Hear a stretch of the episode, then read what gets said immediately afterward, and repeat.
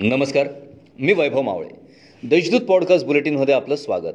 आज बुधवार तीन ऑगस्ट दोन हजार बावीस. ऐकूयात जळगाव जिल्ह्याच्या ठळक घडामोडी.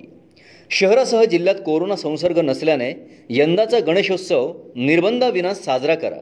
मंडळांनी गणेशोत्सव उत्साहात जोशात साजरा करा. मात्र शांततेत करा.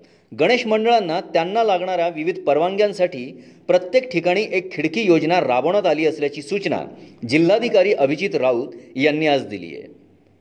जळगाव जिल्हा दूध उत्पादक संघात ताबा कोणाचा या विषयावरून आता राजकीय आखाडा रंगू लागला आहे मंगळवारी चेअरमन मंदाताई खडसे आणि मुख्य प्रशासक आमदार मंगेश चव्हाण या दोघांचे संचालक मंडळ दिसून आले.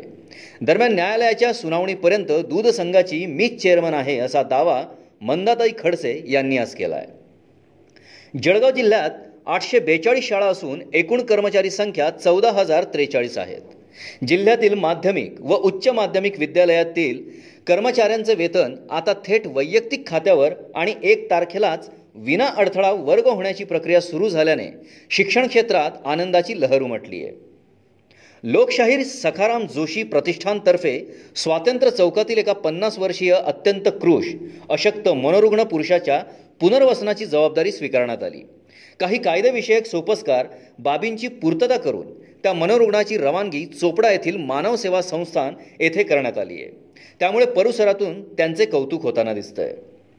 जिल्हा पोलीस दलातील पोलीस हवालदार असलेल्या आठ जणांना सेवा ज्येष्ठतेनुसार त्यांना सध्या नेमणूक आहे त्याच ठिकाणी सहाय्यक पोलीस उपनिरीक्षक पदावर पदोन्नती देण्यात आली आहे.